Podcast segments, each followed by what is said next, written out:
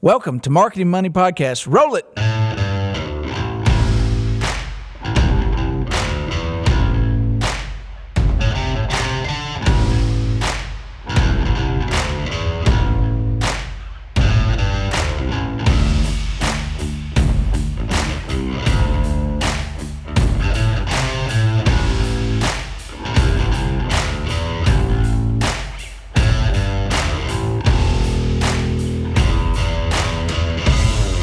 Welcome to the Marketing Money Podcast, marketingmoneypodcast.com. We are here live. When you're here, it won't quite be live, but we're going to bring it live. We're in New Orleans, New Orleans. Mr. Mabus, where are we? Uh, Crescent City, um, land of fun and games. And um, hey, We're at the ABA Wealth Management and Trust Conference. is yeah, that's are. where I was going. I was going to segue myself since you didn't set me up very well. I don't segue very well. We have our first guest tonight on the podcast. I guess it's evening time. Mr. Ben Carlson, how are you today? Good guys, thanks for having me. Thanks for being here. Well, let's. Um, you spoke earlier, correct? Correct. Give us a little rundown of your. We just got in, so give us a little rundown of your Okay. your speech, your ideas, and what's going on here at the Wealth Management Conference from your perspective. The Cliff Notes, yeah. So I was just talking about uh, sort of where the financial advisory and wealth management uh, industry is going. Um, and, and my sort of takeaway, I think, is that uh, technology is going to continue to play a huge role in, in how firms interact with clients.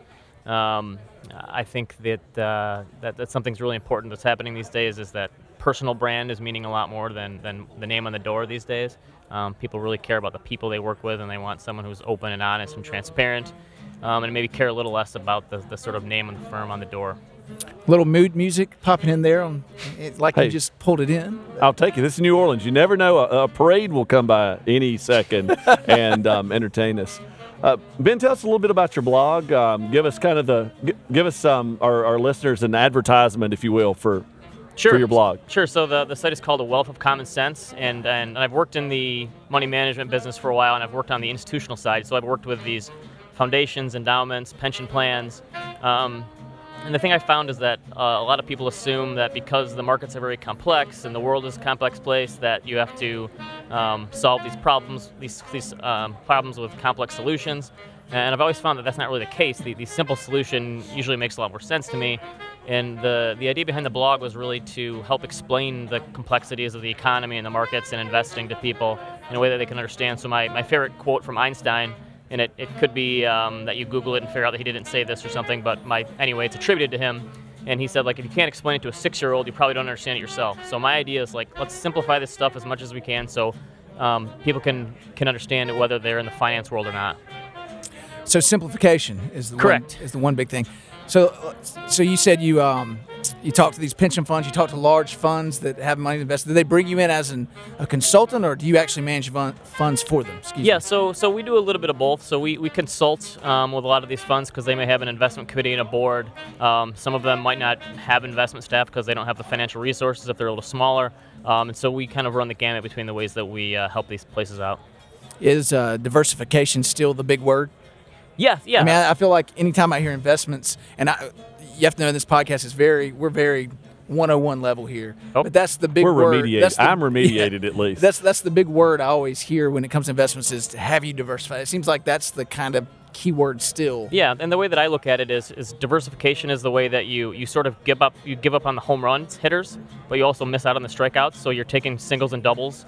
Um, the the problem with diversification is that there's always going to be something that you're holding on to that you're going to hate at the moment, um, because it's it's kind of something that diversification takes a long time. It's a it's a they call it it's the only free lunch on on Wall Street, but it takes a long time to cook.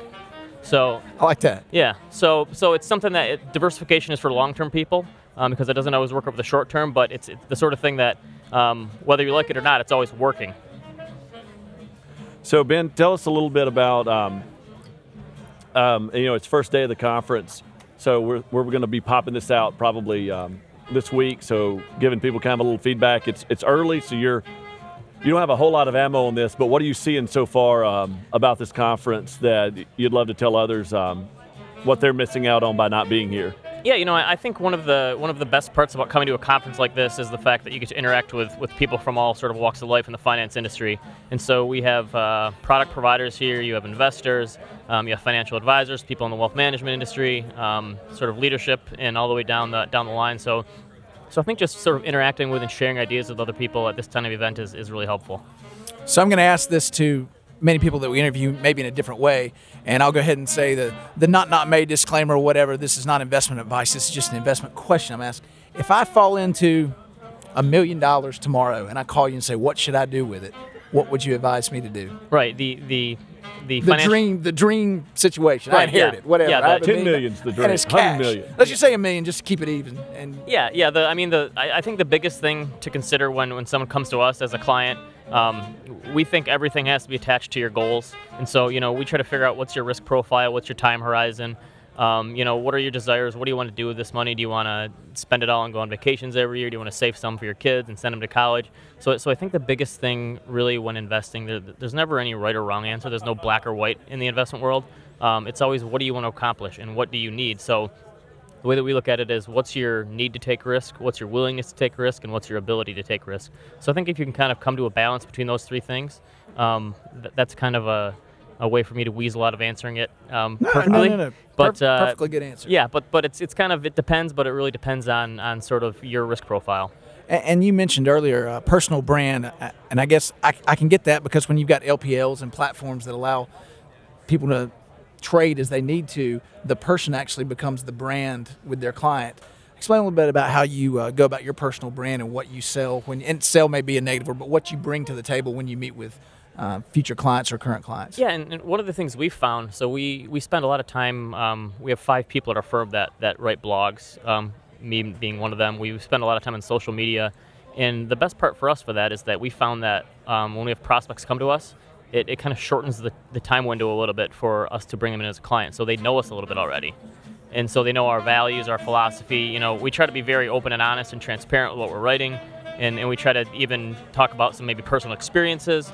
And, and so, I, so I think putting yourself out there a little bit and, and talking in, in your own voice and not trying to be so um, so stuffy as people can be in the financial media industry and kind of you know finding your own voice i think it's really helpful and people really relate to that or or they don't and so it- it's a good way to kind of weed out people that that like your style people that don't So you mentioned Einstein earlier. We're talking about personal brand, and I'm, I'm interested to know. Um, this is a question I like to ask a lot of different people from a lot of different walks of life. But what's the most, or, or the most impactful unconventional wisdom that you found? So outside of the investment community, what what's something you've picked up on? You use Einstein. Is there is there anything else that you use to inform how you go about your business? yeah so i since you guys missed the talk today i can talk about something i talk about in the speech Absolutely. So I, I, I did a jog earlier today, and I walked by the uh, World War II Museum. And so I'm, I'm a huge World War II buff. I, I did some time in Europe when I was in college, so I love that. And and um, there, there was a story back then where they, they were trying to figure out how to put more armor on their fighter planes because they're coming. There were so many of them that got hit and we were getting sunk um, and taken down by the enemy, and they couldn't figure out, you know, how do we how do we help these pilots come back so they don't get shot down? And they started they started looking at the bullet holes on these planes, and the the engineers were looking at them and saying, all right, well, we need to put more armor on these bullet holes. Well, this other guy who's a mathematician said, wait a minute, that doesn't make any sense. The planes that are coming back th- those all survived because they have bullet holes. The ones we need to study is the areas that aren't being hit because that's what makes them come back. And, and so the, the idea is that I always thought that it's it's sort of looking at a problem backwards, and I really like that that example. And the the phrase I like to use is that you know avoiding stupidity is a lot easier than emulating brilliance in a lot of ways because there's a lot of really smart people in the in the marketplace and in finance and investing. Um, there's a lot of people with you know Ivy League degrees. Um, they, they have CFAs or CFPs, and so I think you're really it's a really competitive field. So I think if you can figure out a way to sort of avoid mistakes or or cut down on unnecessary problems, I think that's a really you know easy way that you can sort of get ahead in this field. That uh, sounds like the Warren Buffett documentary I was saying I saw on HBO the other day, where he says two rules: don't lose money and don't forget the first rule. Yeah, And that's kind of where you summed up right there is the mistake of losing money. Right. You know, keep keep growing it, don't lose it. And so, yeah, uh, yeah. I actually saw that documentary too. It was, it was really well done. But but yeah, yeah. So it's just it's sort of get out of your own way in a lot of ways. And I think one of the one of the easiest ways to do that is just really have sort of a rules based philosophy. because no one really no one really knows where the market's going any given day, week, month, or year. So so I think you have to have a plan in place that you know whatever happens, you'll know what to do. So you know if X happens, I'll do Y, and sort of an if-then framework I think is really helpful. Awesome. Well, Ben, thank you so much for your time today on uh, Marketing Money Podcast. Um, please uh, give our view- our listeners, or not our viewers, um, if any of you are viewing this, you have some new technology that I don't have. Uh, please give our listeners uh, the URL and let people know Yeah, where to find get- you yeah, online. how they get in touch with Yeah, you? yeah. My, my website is uh, it's called A Wealth of Common Sense. I have a book by the same name, so just Google A Wealth of Common Sense. You should be able to find me and uh, check out my blog. I write four or five times a week, probably. Awesome. Fantastic. Well, thanks for coming on the show. This was our first guest today, and we're going to keep straggling along here in New Orleans at the ABA Wealth Management and Trust Conference. This is the Marketing Money Podcast. This is John Oxford, and we will have a new guest up in just a few minutes. Thank you for your time, Ben. Ah, thanks a lot, guys.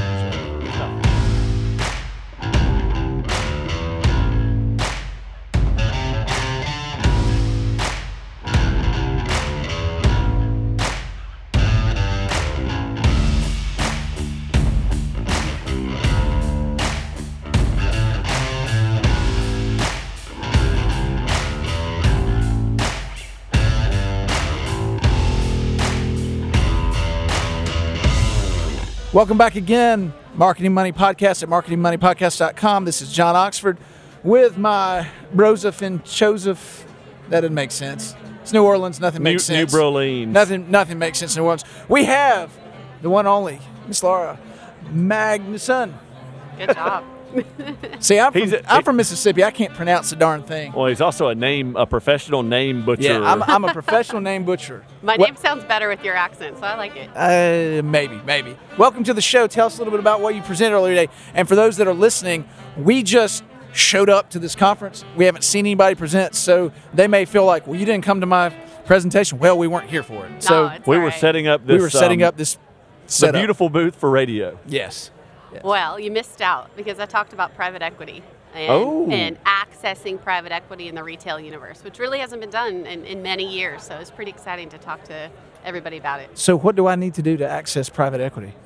You got to do a lot of homework. You got to look at firms like ourselves who have an expertise in this. Uh, but you know, it used to be private equity was only available to endowments like you know Yale, MIT, Tulane, uh, Mississippi State, wherever you want to look.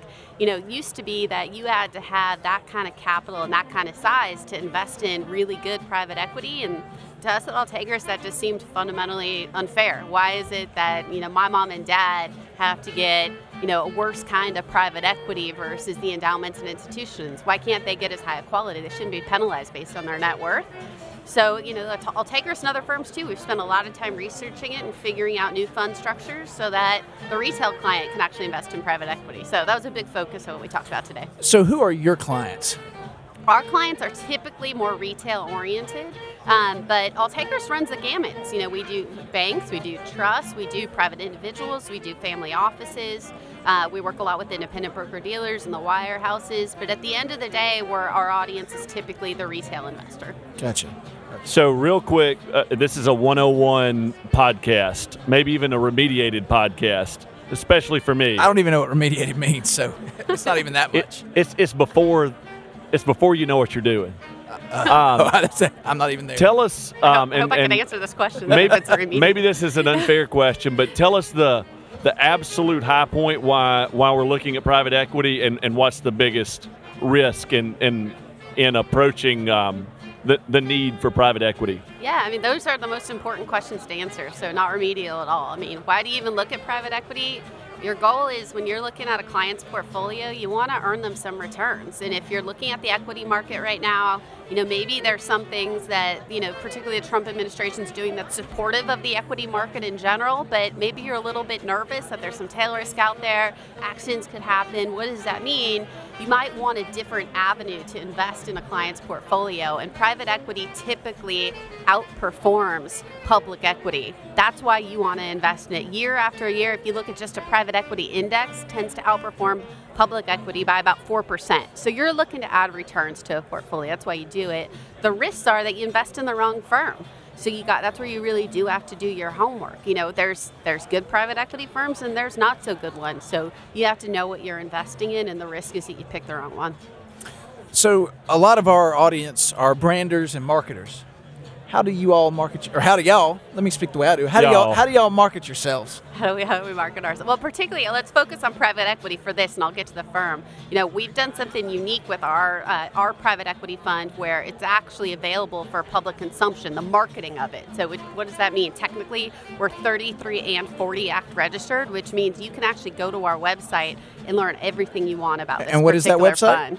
Al- www.altegris.com. It's A L T E G R I S. And it's, look, it's a big mantra for us generally with marketing. We believe that investors should have access to as much as they're essentially compliantly available to have access to them. But, you know, we want you to go on our website and learn as much as you can on your own. We don't have some sort of secret password to get to anything that's unique. If we're allowed to show you it from a compliance perspective, we're going to show it to you. Um, so you go to our website, and that's where you can look at educational material. You can look about each fund, why you invest in it, the risk to that great question. It's all there.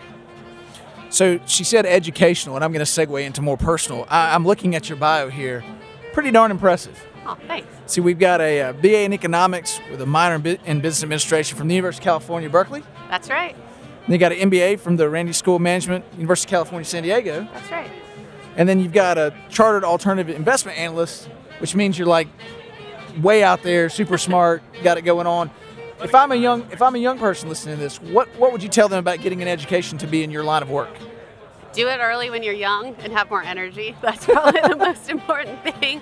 But figure out what your passion is. You know, it, it's, it sounds so cliche, but I, I really have a passion for investing. I like alternative investments because I feel like it's really difficult to make money in public investing anymore. It's hard to get that discernible edge.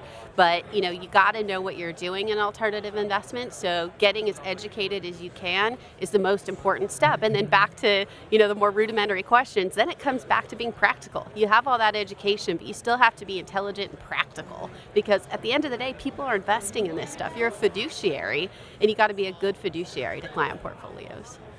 Tell us about um, a case study of a of a home run in um, alternative inve- in tar- I've been drinking already. Guys. Managing his syllables. um, alternative investments and, and, and, and what what's your wheelhouse and how that's compared. You know, you talk about um, the private side outperforms the public market by about four percent, but um, give us one of those slam dunk case studies that you've experienced. Again, knowing that this investment happened um, in the past and there's yeah, no I love this question. This is great. Um, so I'll give you. I'll, let's let's shift away from private equity, and I'll give you a slightly different example. So one of the one of the strategies available in alternative investments is called managed futures. A lot of people may not know what that is, but it's actually an uncorrelated strategy that invests in commodities, currencies, stock indices, and fixed income futures across the globe.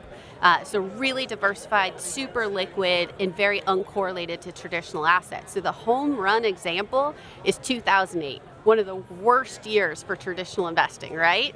Typical managed futures managers were up between 10 and 20 percent because they're completely agnostic to market direction. If everything goes south, they just short. If things are going well, you go long. There's certain contracts that are going to do well, you go long those, and you go short the others. We shorted the oil market in the 2000 sort of 13, 14 period and did really well there too. So some of the worst environments for traditional investing are the home run examples for why you invest in alternative investments. And managed futures is that slam dunk scenario where when things go really wrong in traditional asset classes, managed futures, you know, past performance, no guarantee of future results, all that. But you know, year after year, it's done really well there. So that's that's my slam dunk case. That's fantastic. So, what, what I drew from that, and tell me if I'm right or wrong, is is those um, investments performed more in line with reality, whereas um, maybe some of the traditional investments were more um, Emotion. um, emotion and um, perception driven. Is that a Yeah. fair statement? Yeah, I mean, that kind of dovetails into the entire thinking about alternative investments. You know, whether if you're looking at private equity, let's say, you know, private equity investing is all about picking a private company and figuring out a way to turn it around, ultimately making money on it. You're looking at the fundamentals of that company. How can we improve the bottom line and sell it? Has nothing to do with emotions. You're fixing a company, right? Versus if you're just buying and selling stocks, you're so susceptible what's, to what's going on in the macro universe. You could have a great idea in the public markets, but who cares if everybody's leaving that, that particular stock? The price is going to go down. Managed futures is, is a great example of that. Managed futures is all systematic, there's no emotion at all. It's algorithmic, it's rules based. So you can't let your emotion influence your decision making, which actually, if you look at it and you look at historical returns, has been pretty good for investors. So I'm, I asked this question. I'm going to try to ask to our, our different presenters that come on the show today is, and the last guy mentioned it depends on your goals, which was I know he didn't want to get too specific, but I'm going to Yeah. let you because here's the deal. Not not made, disclaimer, whatever. This is not investment advice. This is a question. Okay. If I inherited a million dollars today, someone or someone walked in and just handed me a million dollars in cash, and I went to you and said, "What should I do with it?" I know your next question is, "What's your goal?" Mm-hmm. Let, let's say my goal is to get a good return, and you can make up whatever a good return is for you. What should I do with it? Well, you know, to, to the other presenters, you know, the response, it, it does depend on your goals. Some, a lot of it depends on your age and how, how long you're willing to lock up capital. But here's, here's, this is more my personal view than anything is when you're looking at traditional investing, go low cost because the difference between a good manager in the traditional investing sphere, fixed income stock, stock indices, if you're looking at a long only equity fund, the difference between the best manager and the worst manager is not that much. So go low fee. And then when you're looking at alternatives, don't be afraid to pay up for the best. You know, fees in alternative investments definitely tend to be higher than traditional investing, but they can often be worth it. You've got to look at net of fee returns and see what you're getting. So if you got a million dollars in cash and that's all you had, you didn't have any other investments, you know, I would say put, you know, put a good portion of that in liquid traditional investing, but put at least 20 to 30% of that in alternatives. And when you're looking at those alternatives, you do, you got to find someone. If you can't do the homework, find someone who really knows alternatives for you to help you. And I like that barbell approach where you look at private equity to get those excess returns, you look at managed futures to protect your portfolio in case something goes wrong. That's what I would do. I'd say this girl's kind of smart. I say, girl, that's that's offensive. I- I think you- you double offended. She's this, kind- this lady I'm a girl. and kind girl. and, and kind Kinda of smart. and, kind of smart I is, think that- is, is sarcastic. the under the understatement of the podcast. Yes. I mean, I'm um, incredibly impressed, and I appreciate um, all. I, I, I'm over it. It doesn't look like I'm writing down. I'm not physically writing down, but He's I'm, mentally jaunting. Yes. Um, this was one of the the things I was most interested about from the um, conference, the private equity side. Um, again, we were tied up with setting this up, so there's a couple other private equity um, events or breakouts I want to go to. This is I'm I'm, I'm going to bend your ear after this, so we don't have to um, one side the podcast. But um, I want you to leave our listeners with um, um, how how to find you, how to find your firm. Um, give us a little bit of advertisement. This is a marketing podcast, so tell us about you. Sure. Yeah. I mean, uh, look, I, I've worked at Altegris since 2002, or excuse me, 2005. Our company was founded in 2002, and we're founded on the premise of you know pull you know pull the layers back on the on the, onion, uh, look under the hood, do your diligence, and we'll do it for you if you can't. That's what we're here for. We try to be as transparent as possible, and you can access everything on our website, whether it's fund specific or educational. It's all available there at www.altegris.com. We have a phone number on there, so if you're regionally located and you want to speak with you're in Florida and you want to speak with someone who lives there, we'll put you in touch with that person so you'd actually meet them in person too. Excellent. Laura, thanks for coming on the show. We appreciate having you on the Marketing Money Podcast at marketingmoneypodcast.com. We'll take a short break and be back with our next guest. Thanks for being here. Thanks. Thanks for having me.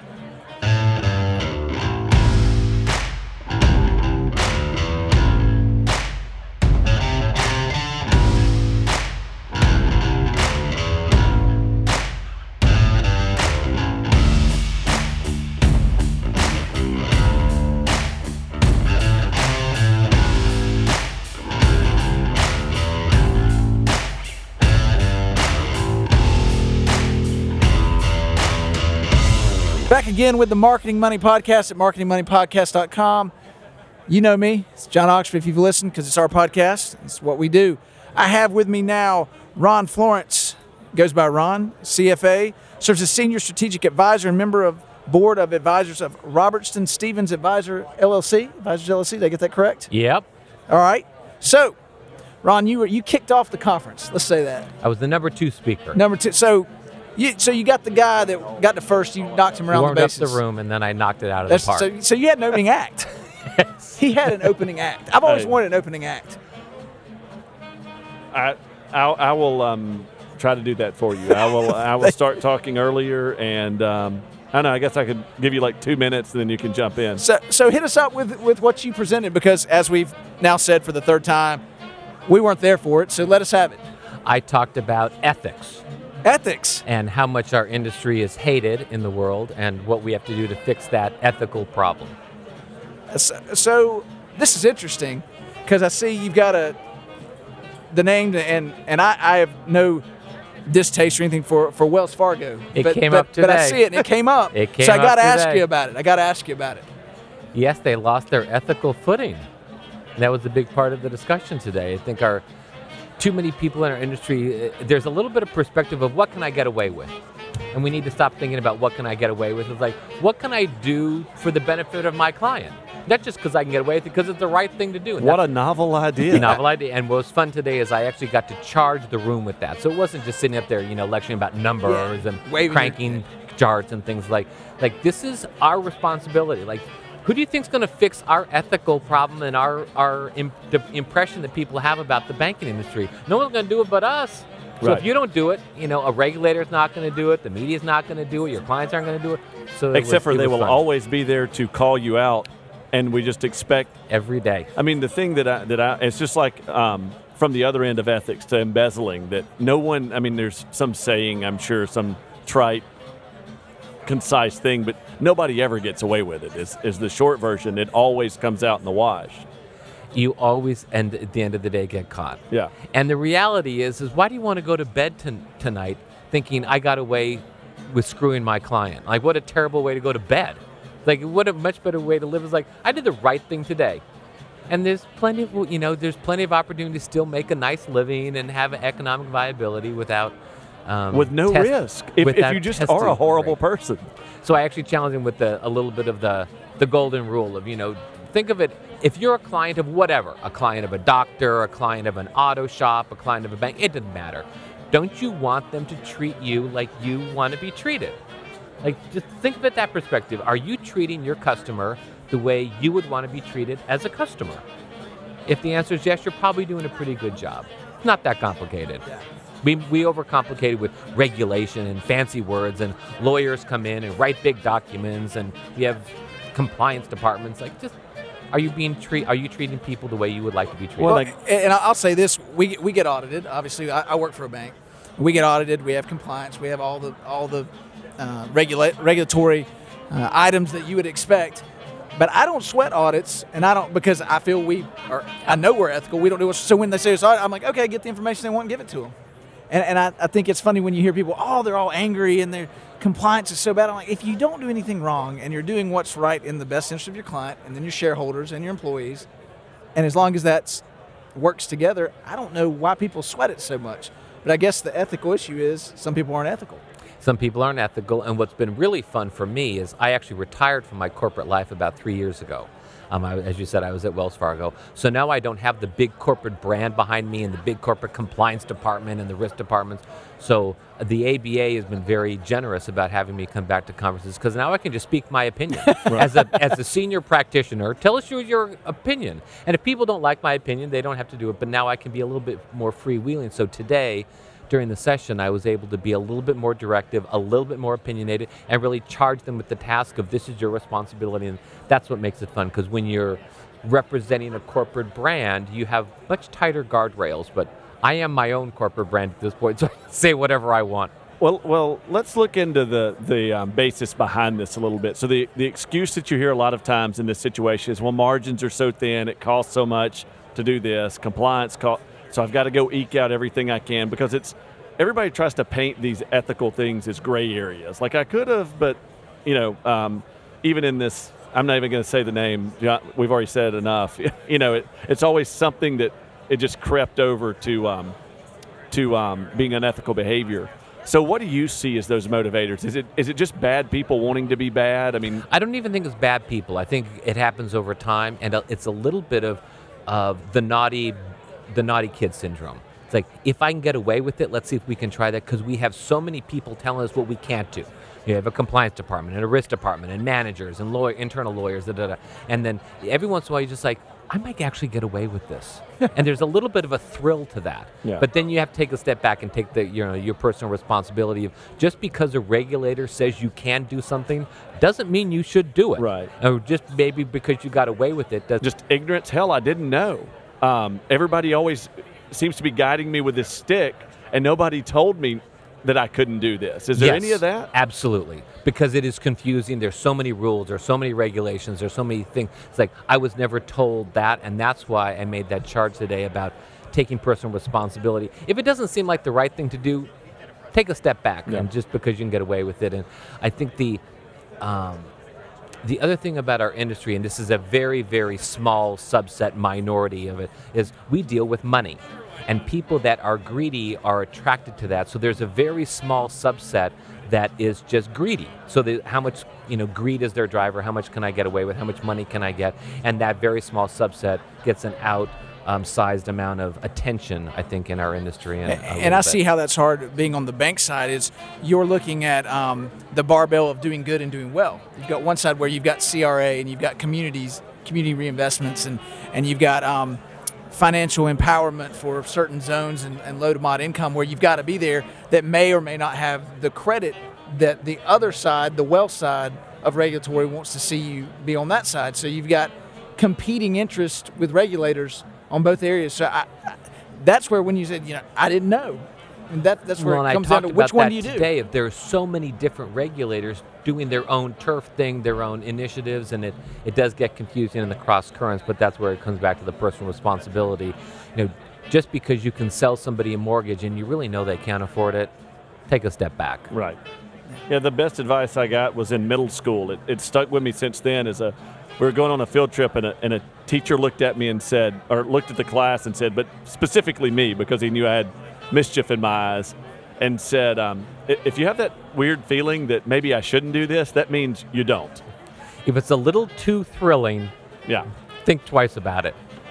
So if you had a time machine and went back to 07, well, I guess it was already full full throttle then. If you go back to 06 and, and talk to the subprime you know, mishap of the tank the economy for what we're, we're recovering now, what, what would you say to those? What, what could you say if you could go back now? The same thing I would say to the, the dot comers in 1999 and the savings and loans in the 1980s of risk matters. Um, and they're, they're, we always go through these periods, and I think the bubbles are created when people don't appreciate the danger of risk. Risk matters. And what happens if? What happens if it doesn't go well? What are the ramifications? And that's the thing of everybody assumes everything's going to be fine and go in this kind of nice, pleasant trajectory. But what happens if? And if the if is I stumble, okay, you stumble, you get back up. But if the if is complete, total catastrophe, You- maybe you- you should rethink that risk exposure. You ruin a national economy. Right, you bring it all down. A down. world economy. I mean, you know, the thing um, in, in dealing with financial marketing, um, we find out that some of the practitioners of marketing um, may not understand what banks do, that banks are the financial underpinning. And sometimes I think maybe even bankers forget is their individual parts of that, that, that they're what part they play in that whole. I always like to remind people of that, that it's called, the system's called capitalism. So capital is a pretty important thing.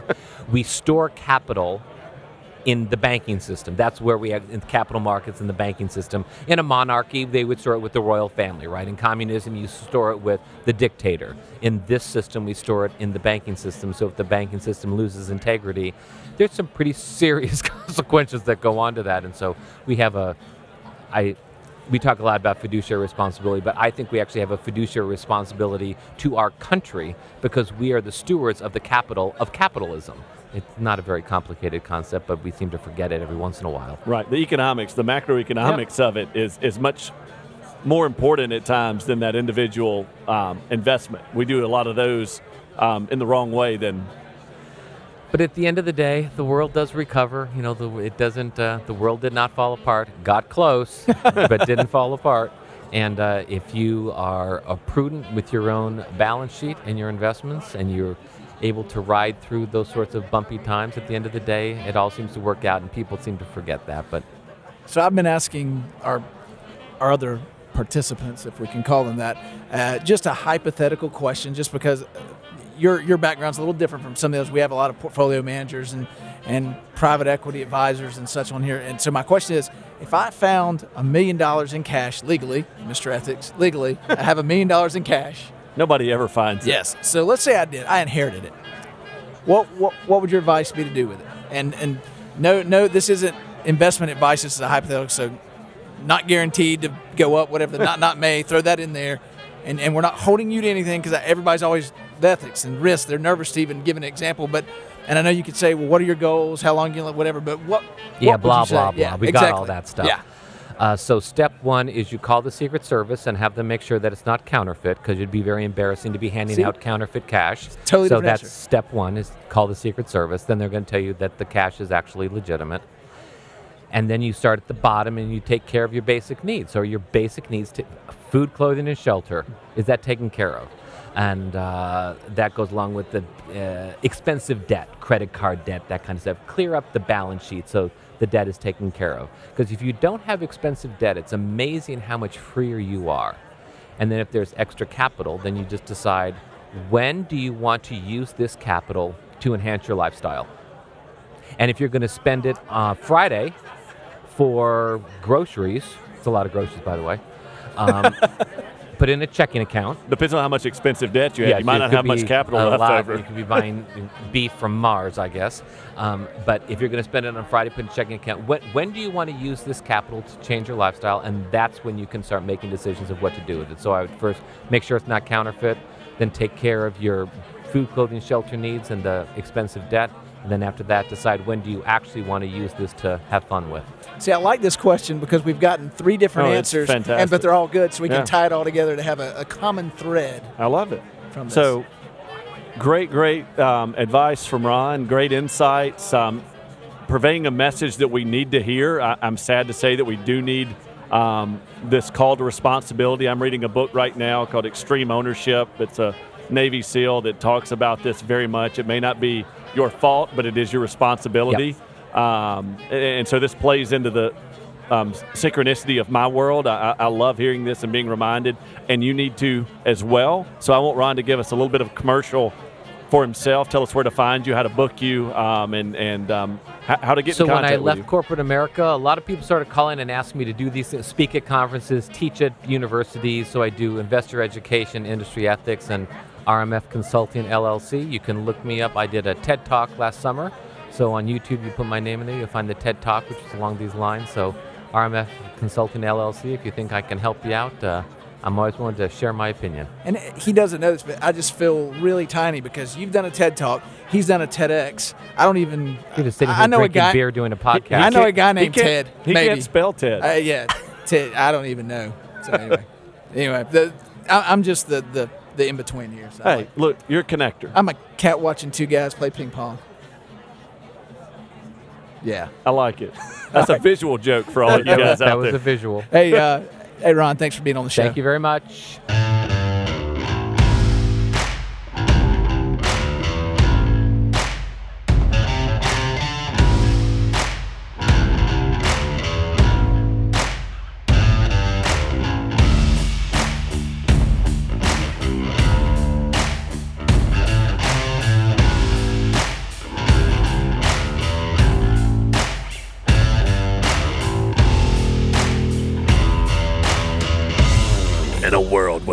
Financial visualization.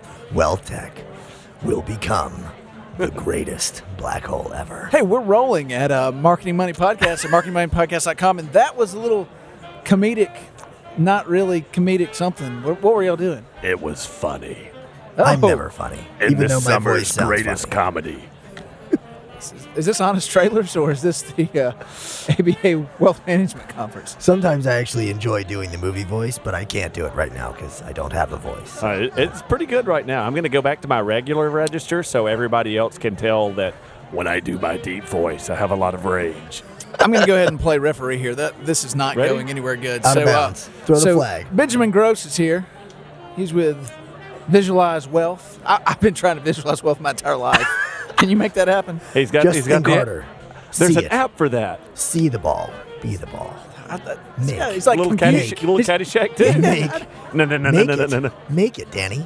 That, that's uh, that, that's good. That's good. I, I, y'all We're are- going all over the y'all place. Are, wait, let, us bring this back. Let's bring this back. Okay, We're at the ABA look, look, Wealth and Trust look, Conference in this New is- Orleans. This is the first ever encore performance. yes. Are you two. serious? Part two. two. You're the first person to ever be on the show Ever? twice. Ever. Be on the Oh show my twice. God. no, no, Gosh. no, no, no, no, no, no. Oh. He's the third person to ever be on it more than one time. Because you got you got your boys. present company excluded. Other is. than the hosts. yeah. And First I person ever once to come. again Ben's our honorary co-host. This is unbelievable. I just I could get into this. This is This- great. This, is good. This, This is what we call the interesting part of the podcast. So for those no of you that are, that are listening to uh, the the court gestures and me in between being corrected, tell us, bring us back to school. Five six months ago we spoke. Now, Yep, now we're back absolutely. again. We're still trying to visualize wealth. so what's up? So, um, let's see. So, uh, last time I was here, we we uh, talked about visualize wealth and, and what we're doing. How we're trying to bring really a, a nutrition label around investment performance for that? investors, right? So, if we look at um, right now, the the investment management world is a lot like the food industry of the 1980s before the nutrition label came out. Investors really can't get a transparent, objective view of what's inside of their portfolio, and, and that's what we give them. Um, and so during that time, also, we've done a lot of things around um, financial technology in general. And in fact, uh, I gave a breakout session today about the future of wealth tech.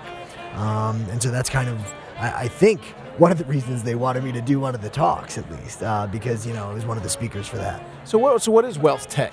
How would you define what? It's not fintech, but it's like a side of fintech. Exactly. maybe? So, so I would argue fintech is probably one of the most overarching labels for technology. Fintech actually encompasses a lot of things: insurance, payments, blockchain, right? all these kind of different types of technology. And so, wealth tech is technology applied to the wealth management industry.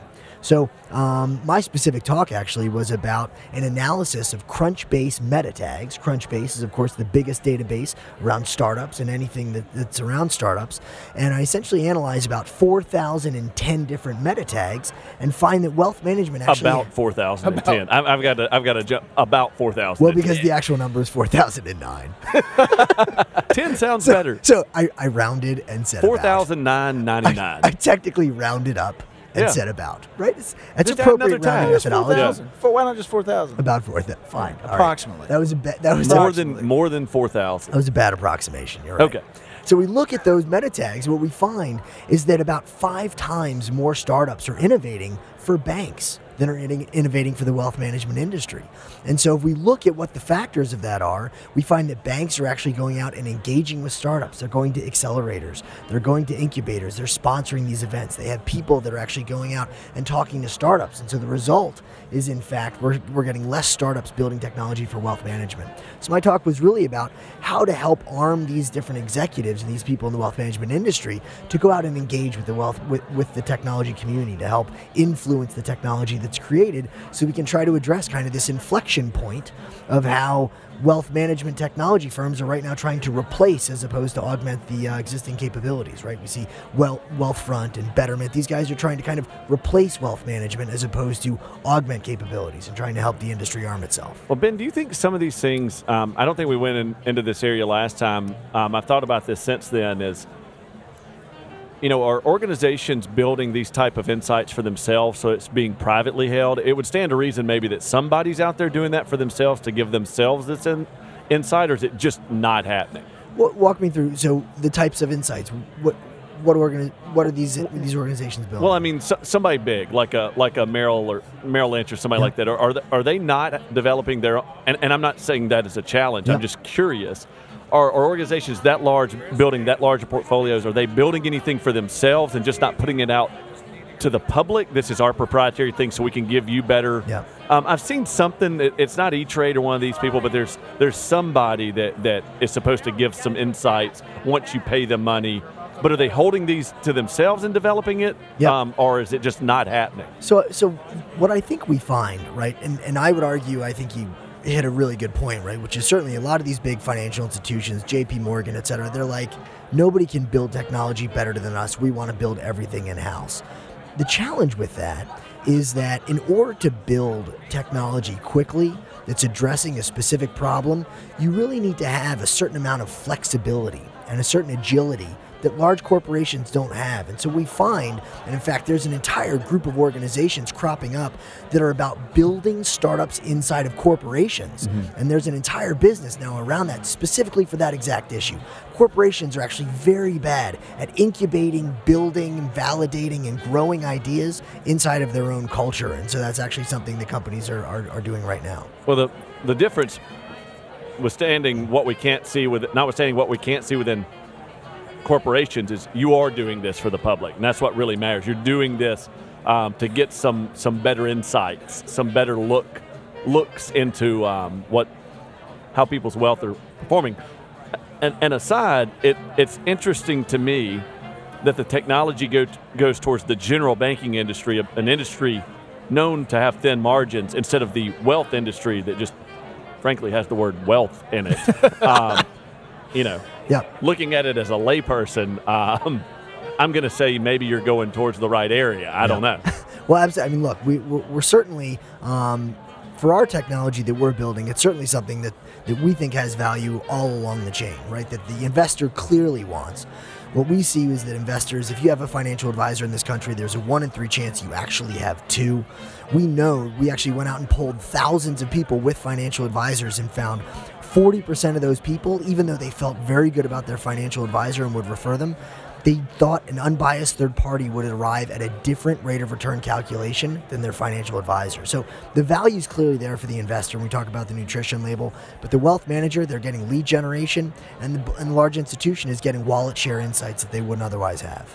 Well, Ben, tell us where you were six months ago, um, because this is this is a startup. It's a growing, um, um, starting starting um, yeah, that's always the, the goal. Um, where were you six months ago? Where are you now? Where do you want to be in six months? Open up the kimono. Um, well, you don't have to. You don't have to be honest with us. You can lie. We're can not. Lie? We're not. We're not We've fact checking you. Fifteen million dollars in our seed round. Um, I'm, so I'm detecting. Um, I, I, I, have um, a visualized BS meter.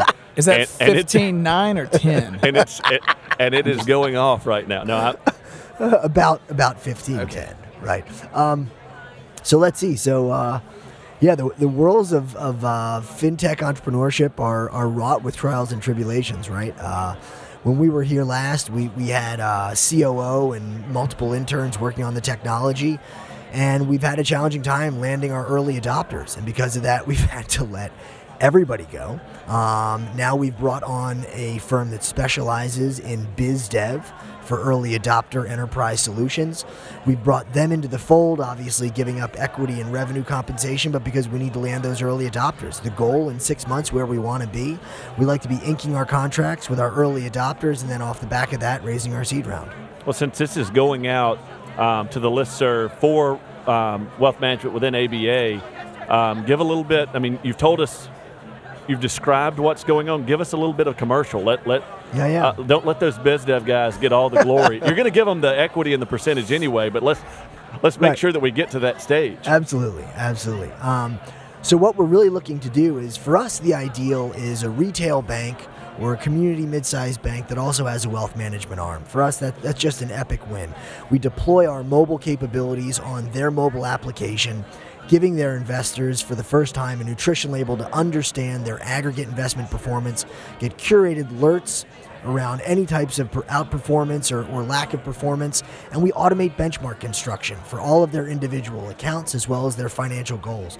Um, and then at that point, any of the wealth managers at that retail bank um, get introductions. They get intros. So let's say we're deployed on one of the community banks, and uh, all of a sudden one of the, the, their retail users logs into all of their accounts. Retail users gets an alert saying, "Hey, your investment performance is outside the range of normal." By the way, would you like an introduction to the wealth manager inside of this community bank? They click yes, and now we've gotten a curated lead that not only looks and feels exactly like that wealth manager is interested in, because we obviously profile what kinds of people they want to meet, but it's at a relevant time. It's contextually relevant of when they're looking to get um, changes in their financial services they receive. I would think uh, employment benefit services would be an excellent area for this. And the reason I say it is uh, I have a 401k. Probably everyone in this room, maybe other than Josh with his own business, has a 401k. Poor guy.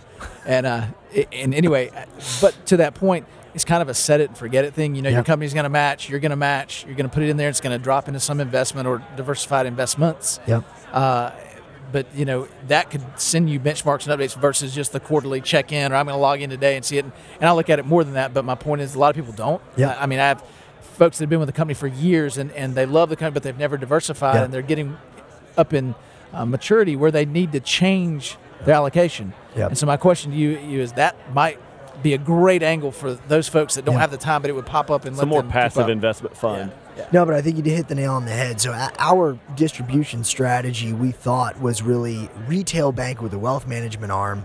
This is definitely going to be our early adopter, but stage two, you hit the nail on the head. This is an employment, this is an employee benefits type thing. As larger firms like Coca Cola or any of these guys get larger and larger regulatory burdens on them to essentially provide their employee employees with greater tools to, to you know create financial uh, well-being for themselves. Just This is absolutely key. Absolutely, this is key. So we've hit the about 10 minute mark to go with our, uh, our 10 our- 10. I- Oh, no, 1009. Nah. Uh, and, uh, but, but in that point, uh, that that's that's the time we we take away from you. We appreciate you being generous with your time. So as we close out, two things. One, I'm going to ask you a question that I've asked everyone. Okay. And then you'll get to do a little commercial for yourself once again. The question is, if I were to come up with a million dollars cash today, right now, legally, I, I- I got it legally, post tax. This isn't investment advice for anyone. This is just a hypothetical. What would you say I should do with it?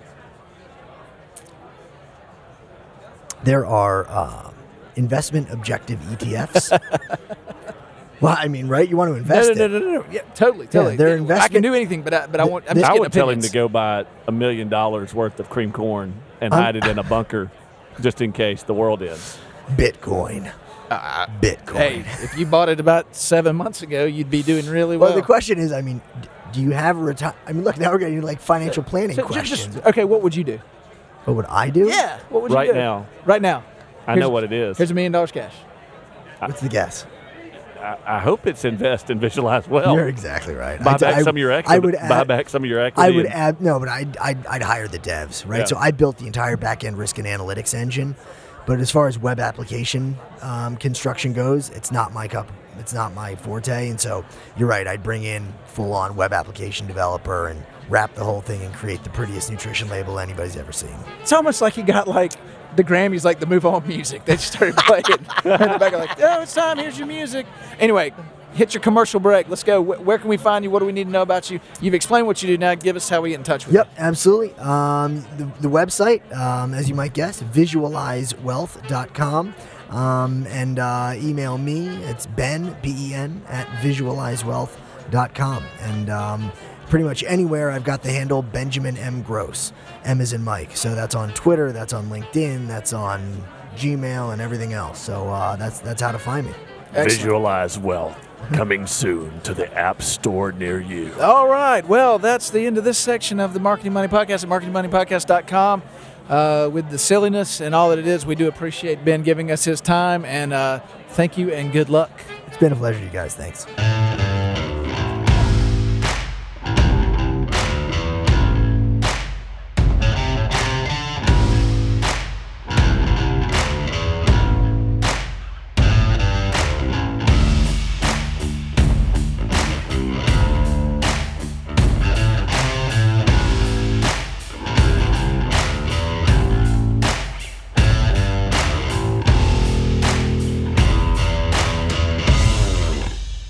And opinions expressed in this podcast are those of the individual participants and do not reflect the official policy or position of any financial institution or agency, Renaissance Corporation, Renaissance Bank and its affiliates, or the Mavis Agency. For more information, please visit marketingmoneypodcast.com.